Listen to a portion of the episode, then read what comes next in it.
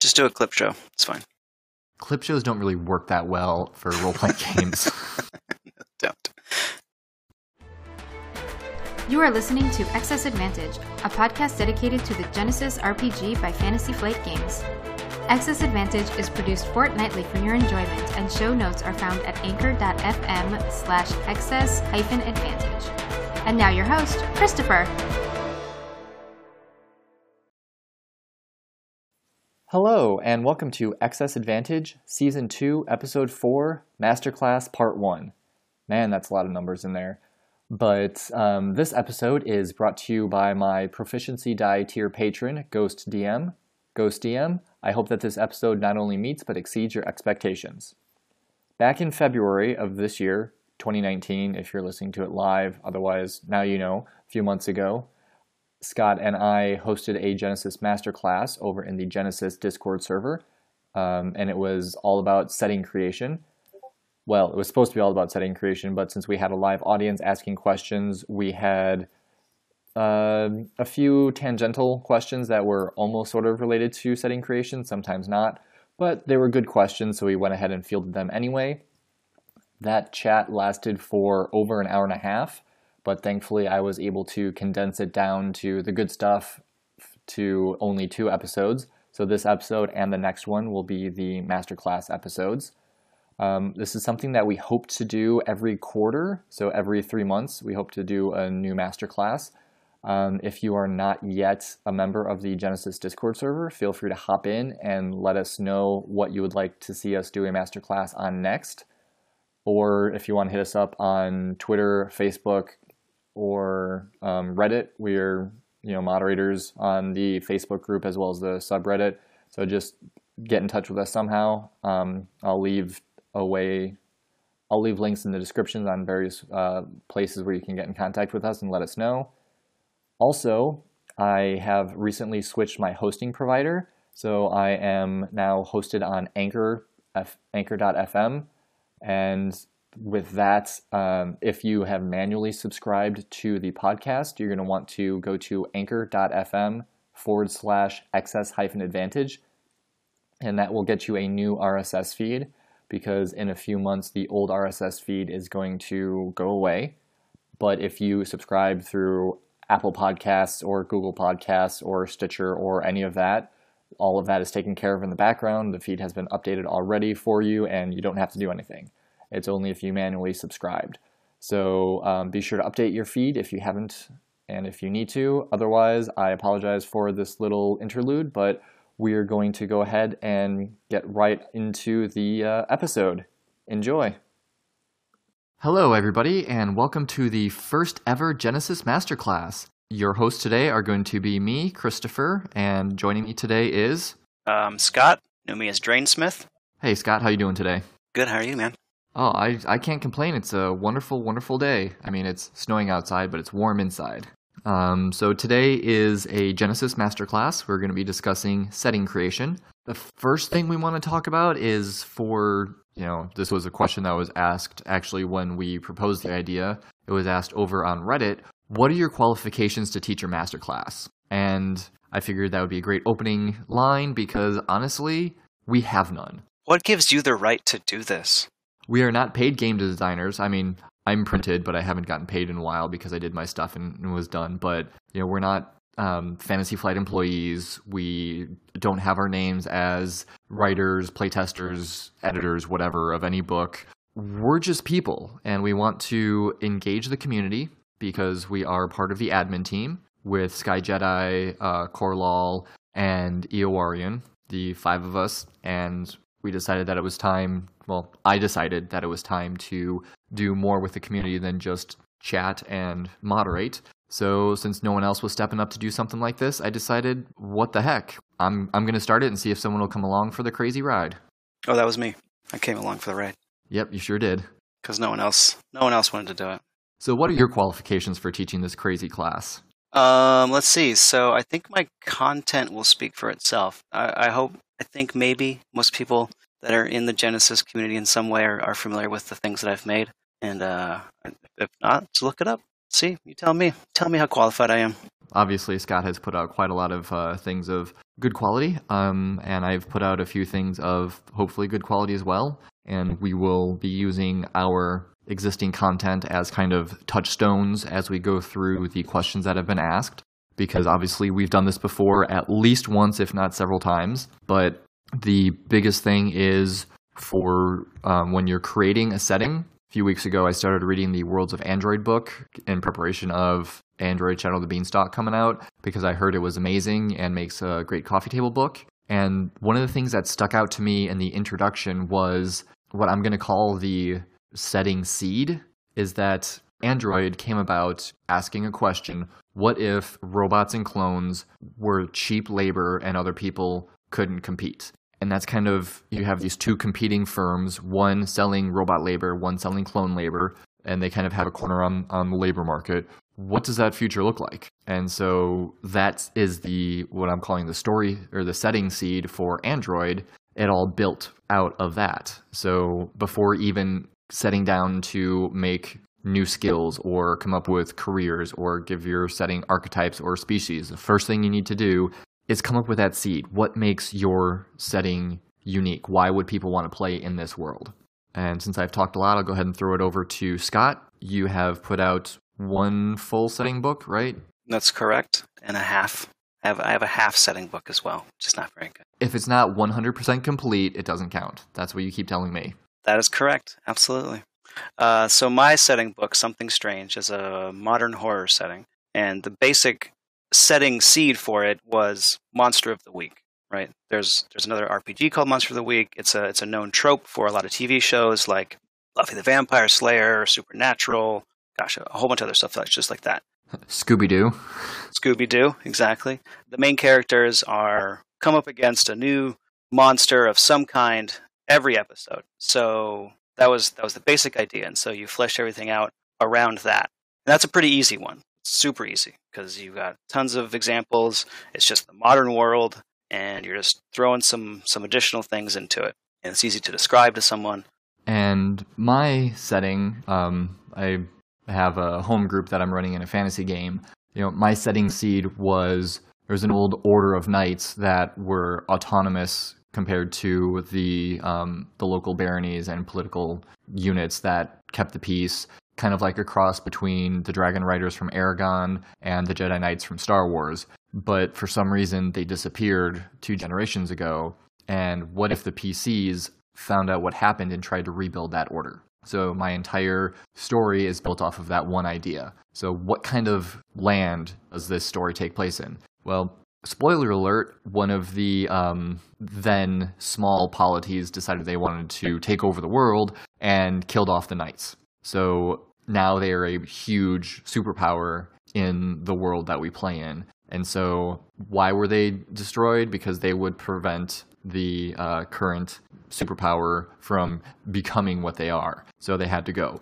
And so that's just where everything is kind of coming from. But so my seed is um, Dragon Riders slash Jedi Knight in a fantasy world where it is a magical gift in order to be able to do this. So, so the specific question we got that, that we're trying to answer here is is uh, world building where to start, and really the start is what is your idea? Like start with that idea, describe it in as few sentences as possible. You got to be as succinct as possible when you describe this. You got to be able to tell someone, and they got to be able to have a, a vague idea, at least of what you're talking about, before you start building all the other pieces. Yeah, and um, just to kind of build on that, is all you need is a vague idea. You don't need to have specifics down. You just have to know where your setting is coming from, where it's going. If you're the type of person who needs to have a lot of stuff nailed down before the game starts, you can do that. But you don't need a whole heck of a lot, especially if you do a session zero where you sit down with your players and discuss what they want out of the game so you can do collaborative world building. For um, my Zephyr Knights game, you know, we sat down. I said, okay, here's the story seed. The prologue session is going to be you guys discovering a long lost uh, castle outpost of the Zephyr Knights and gaining their power. They have been gone for two generations. Nobody really knows why, but this is where you're starting. This is what's going to happen. Let's build the world around that. So it's not super important to have every single thing nailed down. You know, you don't even need to have all of your mechanical bits set up because you might be like, oh, hey, this is a fantasy world that needs dwarves, elves, and halflings. But all of your players are like, well, halflings are dumb, gnomes are awesome, we'll use them instead. So it kind of saves you from doing some unnecessary work. Like I said, start with small, talk with your players because I like to do collaborative world building. But if that's not you, then you don't have to. But I would recommend at least talking with your players, find out what they want so you can build what they want as opposed to what you think they're going to want. And then once you're done with that, come up with two or three cornerstone things of your setting. Like I said, what is that seed? But then flesh them out a little bit more. Um, and then just build on that. And I prefer the start small, build later avenue of world building. Some people prefer to get the big picture and then drill down smaller. Whatever works best for you. It's really a personal thing at this point most important thing is that that story seed. Make sure that your players are on board with it, and if you really feel up to it, come up with a Twitter pitch. You know, something that could fit in your 280 character limit for Twitter, and just go from there. In fact, I believe the Genesys book has a nice little settings page where you can you can jot all these things down, and it kind of guides you through all the things that you should you should have defined before you get to the nitty gritty mechanical parts. That is true. You can find it on page 137 of your Genesys Core rulebook, and it's just a one-page thing. Um, you know, what is your world? What is the setting and genre? What are the tones? It's got three lines for your overview, which is perfect for that Twitter pitch. Uh, what skills, major factions, just a bunch of important high-level stuff that you can use to start forming that setting, and then you can take each one of those points that you come up on that sheet and then drill down specifically and flesh it out as needed. Exactly. And I want to point out how little mechanical stuff is actually on this setting sheet. You got skills and you can name the species in it, but that's it. All the other stuff is is fluff. It's it's the things you've got to describe about the world. That's all the world building before you get to any mechanical bits. And even then, the species is just elf, dwarf, gnome, halfling, that kind of thing. It's not, oh, this is a an android, he has this stats, comes with this ability, starts with this. No, it's just give me a name of your species and tell me what it is. Yeah, short description about them. Not they all have uh, expert ability in bows. Like no, that's that, that's not talking about them. Talking about you know their culture, how they are as a people. World build. Yeah, start start big, work your way down to the nitty gritty, or you know start with one specific thing and build out from there. Either way, you don't hit the mechanical bits until later on. But once you do hit the mechanical bits, I did talk about this in my podcast, um, Excess Advantage. I believe it was episode 15. I have a specific order of way that I like to do things, and I go into more in depth in that episode. But in brief, first thing I do is come up with the archetype or species, then the skills, then the careers, then the talents, then the gear. And I go in that specific order because archetypes or species tells your players who they can be, where they come from. You know, choosing um, an elf in Realms of Terrinoth says a lot about your character and makes it a lot different than saying, oh, I am a Tenma clone in Shadow of the Beanstalk. It gives you an idea of where your character came from. And then skills tells me what my character can do careers tells me what my character is doing right now. You know, I'm a, my character is a cop. My character is a fighter. My character is a scoundrel. My character is a mechanical tech, you know, that kind of thing. Then your talents tell me what special things my character can do. Because now that I know who my character is, now I know what they can do, how they do it. Talents is how I break the rules. And then at the end, gear, well, my fighter needs a sword to stab someone with, or they need an assault rifle to shoot somebody with. I put it at the end because it's not that important as telling you where your character came from, who they are. It's just how they get stuff done, and that's kind of less important. But I'm not saying it's not important. And I'm just going to shut up now because you can just listen to episode 15 and I'll tell you everything better. That is true. I, I actually disagree with you on one point in this is that I like to define the skills before I define the archetypes. And that's the only difference. So I'll do those two things in the different order. Um, I might define them in a book in that order archetype, skills, careers, talents, career. But then I'll, I'll make the skills first because I feel like that is going to determine possibly more things that my archetypes are going to take or get as their their starting skills, right? Yep, that makes sense. Right, and uh, sometimes the players may need to know what those skills are before they choose their archetypes. So I'll define those first.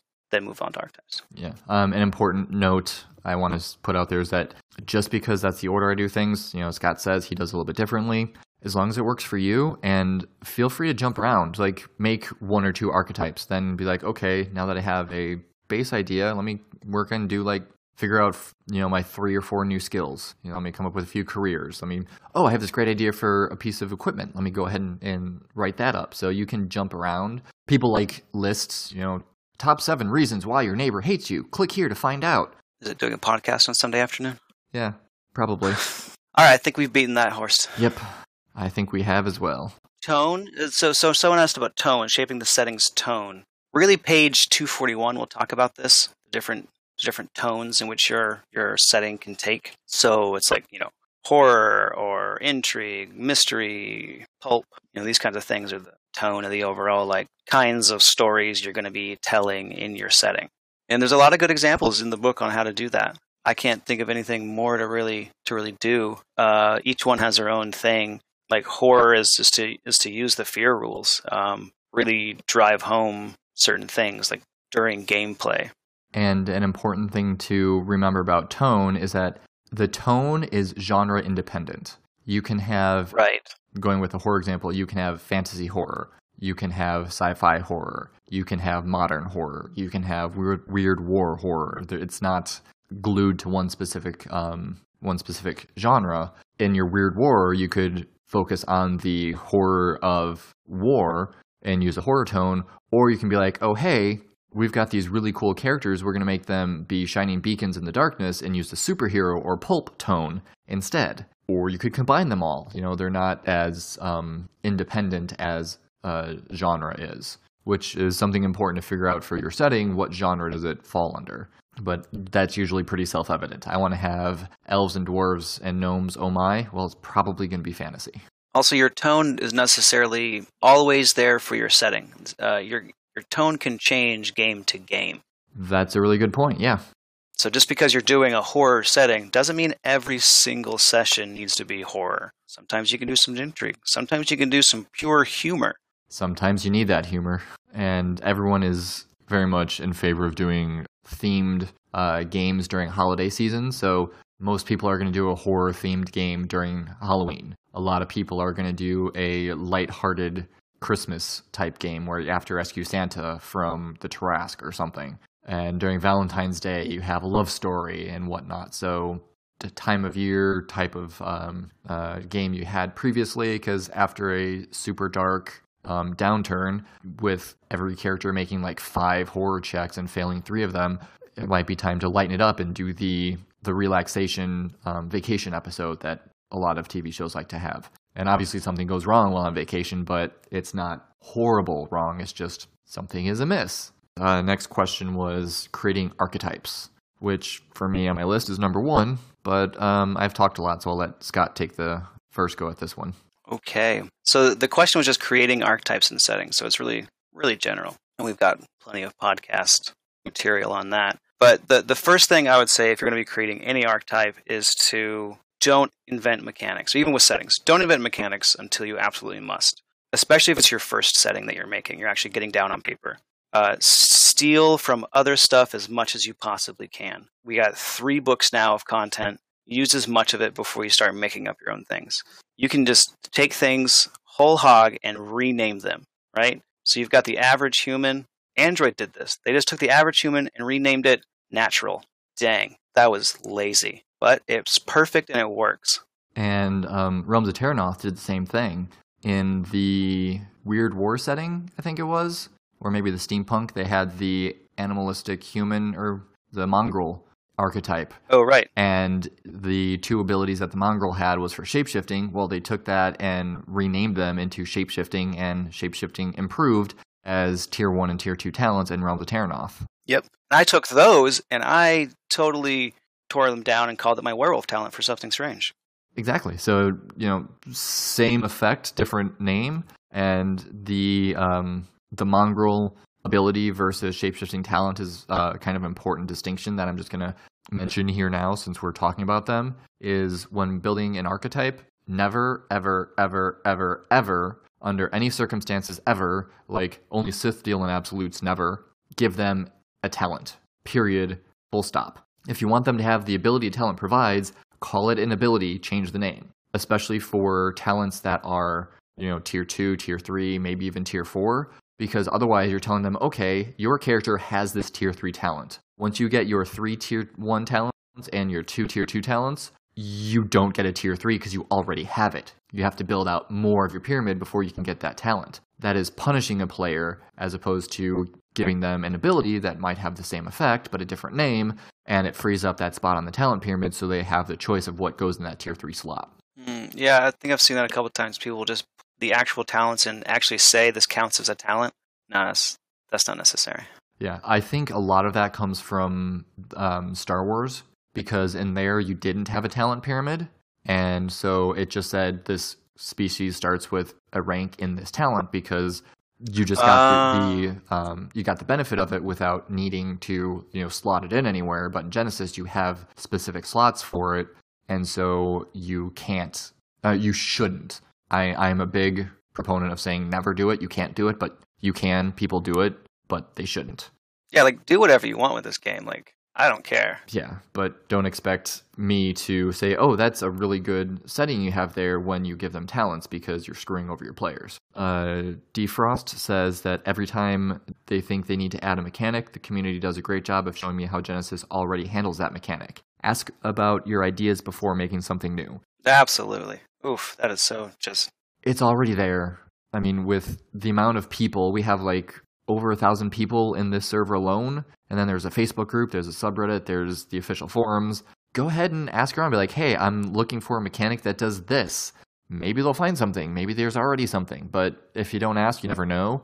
And this is part of why I always um, do collaborative world building because I'm a lazy GM. If I can have someone else do the work for me, I will. And if you ask around to the community, we're happy to do work for you. We're crazy like that. Like, I don't understand why. I won't do the work for myself, but if someone else asks, I'm like, yeah, I totally can help you there. Yeah, totally. That reminds me when I was working on um, my D&D 5th edition The Lost Mines of Phandelver conversion, and I was trying to stat up the uh, staff of defense that one of the one of the adversaries has. And uh, I was trying to do all this this stupid stuff, I, I, showed it to you, Christopher, and you're like, "Oh, just give it, just give it the uh, the quality of, of defense and like uh, like two or something." And I was like, "Oh, that's perfect. I don't have to like do a bunch of crazy mechanics of spell effects or anything. It's already handled with item qualities." Dogos are big puppers said, "Did I get pyramids wrong, or could you have a two two two two instead of four three two one?" And sorry to say, Dogos, but yes, you did get it wrong. The talent pyramid requires more below than above. So in order to have yeah. um, a tier two talent, you need two tier one. In order to have your second tier two talent, you need three tier one. So you need one more at the tier below in order to get it. So in order to get a tier three, you need at least two tier twos, which requires at least three tier ones. So in order to get that tier five, it's five. It's one, two, three, four, five. Yeah, Sam explained this well when we did the uh, the dev interview. Uh, the original graphic visualization of the talent pyramid was an actual pyramid so you would have to you'd have to build it from the bottom up. Right so you, your your lower level level of tier 1 has to be enough to support the next tier and so on. The graphic on the talent pyramid part of the character sheet is a little confusing to understand but once you understand it it makes perfect sense so the left hand column is your tier one talents. And then the next column is your tier two, then three, then four, then five. So in order to get that first tier two talent, you have to have two tier ones. Right. Is that did we cover creating archetypes? That was that was pretty Yeah. I mean the biggest thing is follow the advice and the core rulebook for creating a species or archetype. One other point about that is archetypes and species should be as generic as possible. Um, I've seen a lot of people do like really specific ones. Like um, it was like you know, there's only like five people that are like this. Like no, well, no, well, no. And uh, they're trying to use the archetype or species to get like a ninja is the archetype. And it's like, well, well, no, the ninja is more like a a career. It's like what a person is doing. It doesn't really talk about what they are as a core person are best at right? What really represents them as a, in a general sense. Yeah, your archetype is the is the general category you fit under using the um, Shadow of the Beanstalk because we all have our PDF for that open, right? Ooh, Ooh not until burn. March fifth. Oh, too soon. From um, what we saw on the uh, FFG live stream and what everyone has sh- shared with the community from those who have their books, you have your normal human. You have your clone. Um, loony are those who grew up on the moon. Bioroids, if you're a machine. Um, I'm missing like two. Help me out here, Scott. Open your book. It is natural Bioroid clone, uh, cyborg Gmod loony. Cyborg and Gmod were the two I was missing. So those are basic, bare bones what your character is or who where your character comes from. You know, a Gmod is a genetically modified person. That's where they came from. They came from a vat, whereas a loony came from the moon. But if you want to be a ninja, ninja is a career. It gives you stealth as a career skill. It gives you melee light as a career skill. It gives you whatever. Most other games would call them classes, and that's what your career is. Broadstrokes is your archetype or species. You know, in fantasy games, it's easy because you have elves, dwarves, um, goblins, gnomes, orcs, whatever. Species are easier. It's when you're dealing with archetypes that kind of blurs the line. I'm just going to go ahead and answer this question that Chief Fire Ivy asked. Uh, they're planning on running a homebrew, but the setting heavily limits vehicles because it takes place largely in giant skyscrapers. Is it too limiting for my players to not be able to use vehicles? And I 100% agree with Defrost. Um, nope, if you don't want them, don't use them.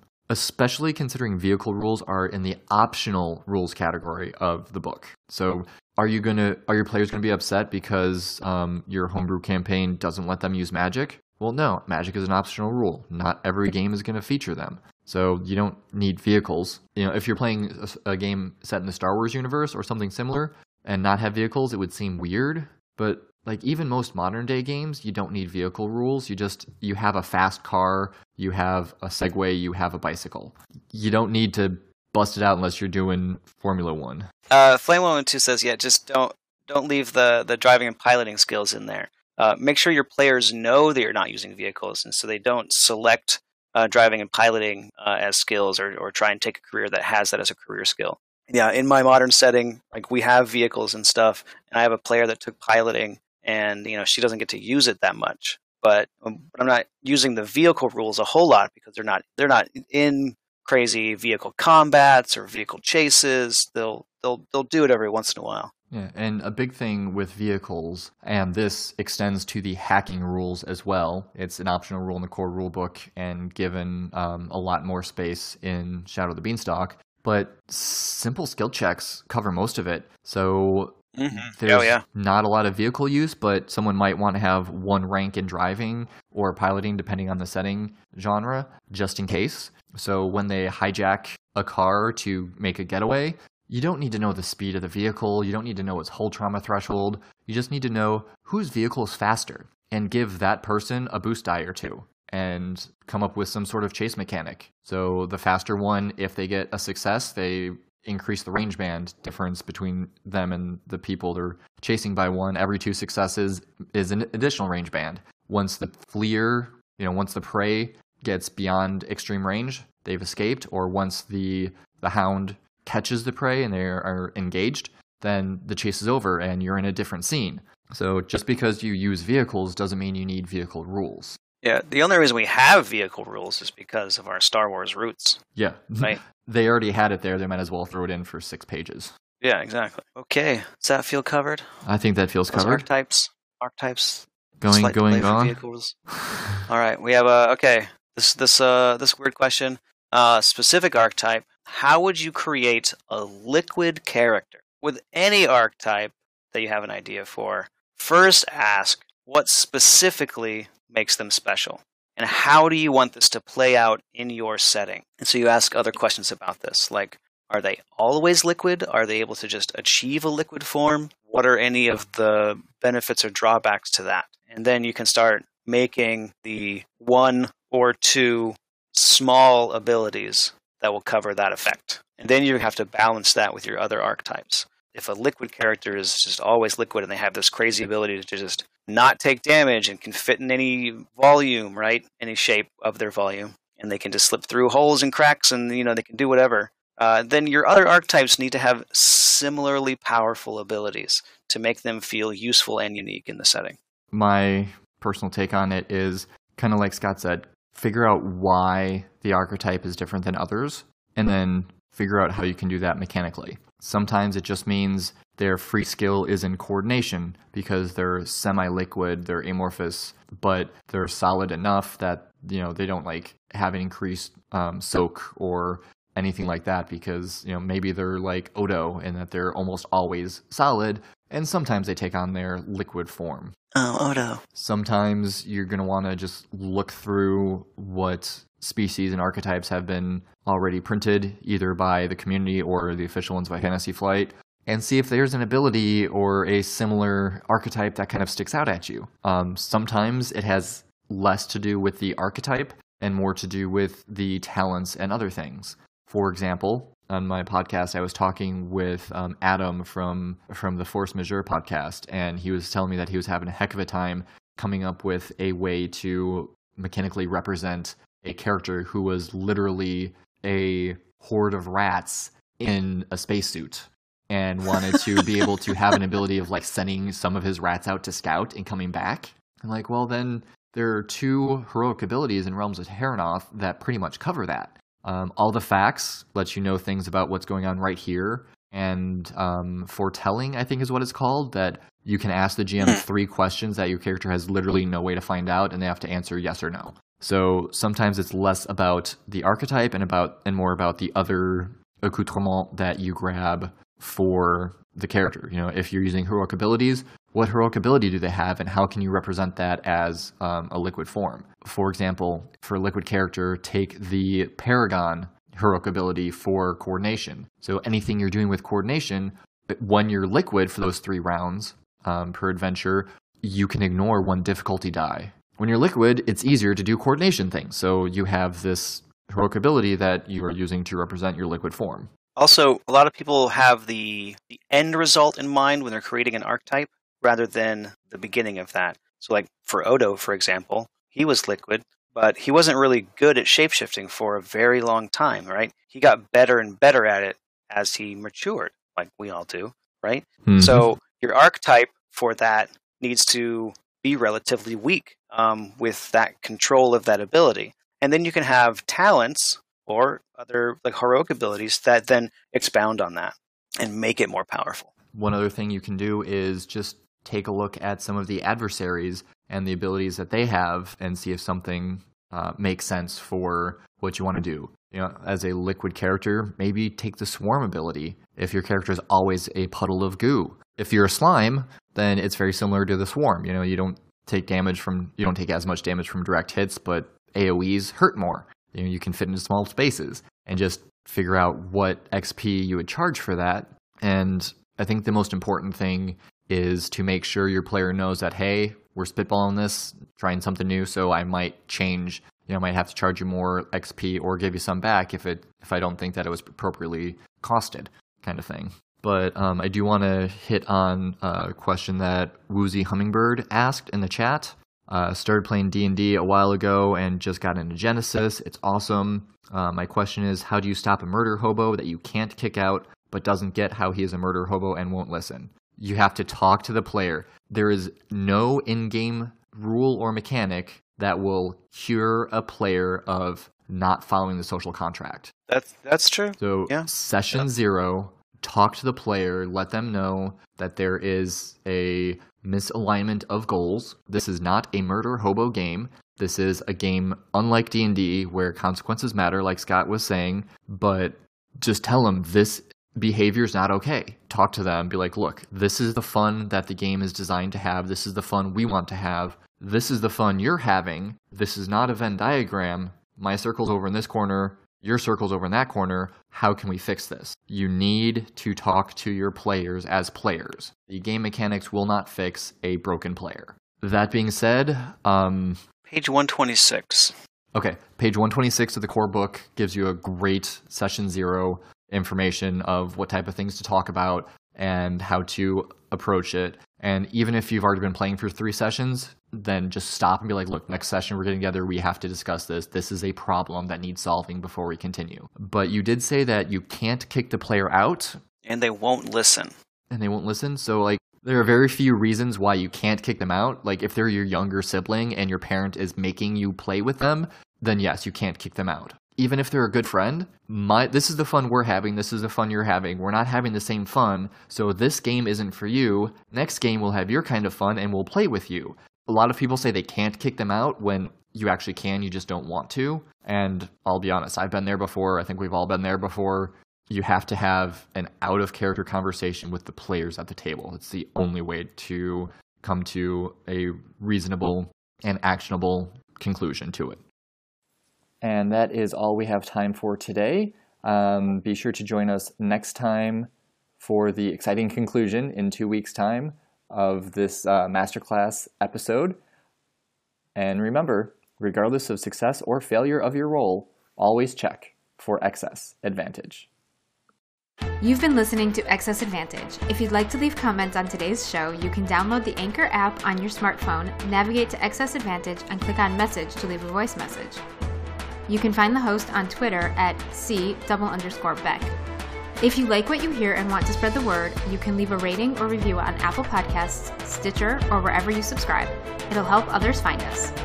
If you want to join the growing Discord community, you can become a patron over at patreon.com slash excessadvantage. Thanks for listening, and we'll catch you next time. But I'll just I'll just smell this delicious book I have uh, that you don't have. Just It's okay. uh, It's okay. I, I'm picturing what I'm mm, going to so do to you nice. as I take that book so out of your glossy, hands. But beautiful feeling. This know, is actually a really nice book. Like gets way higher quality than the other two. All right. Also, don't talk bad about halflings again. it was just an example. Everyone knows that halflings are better than gnomes. That's true. That's true. All right.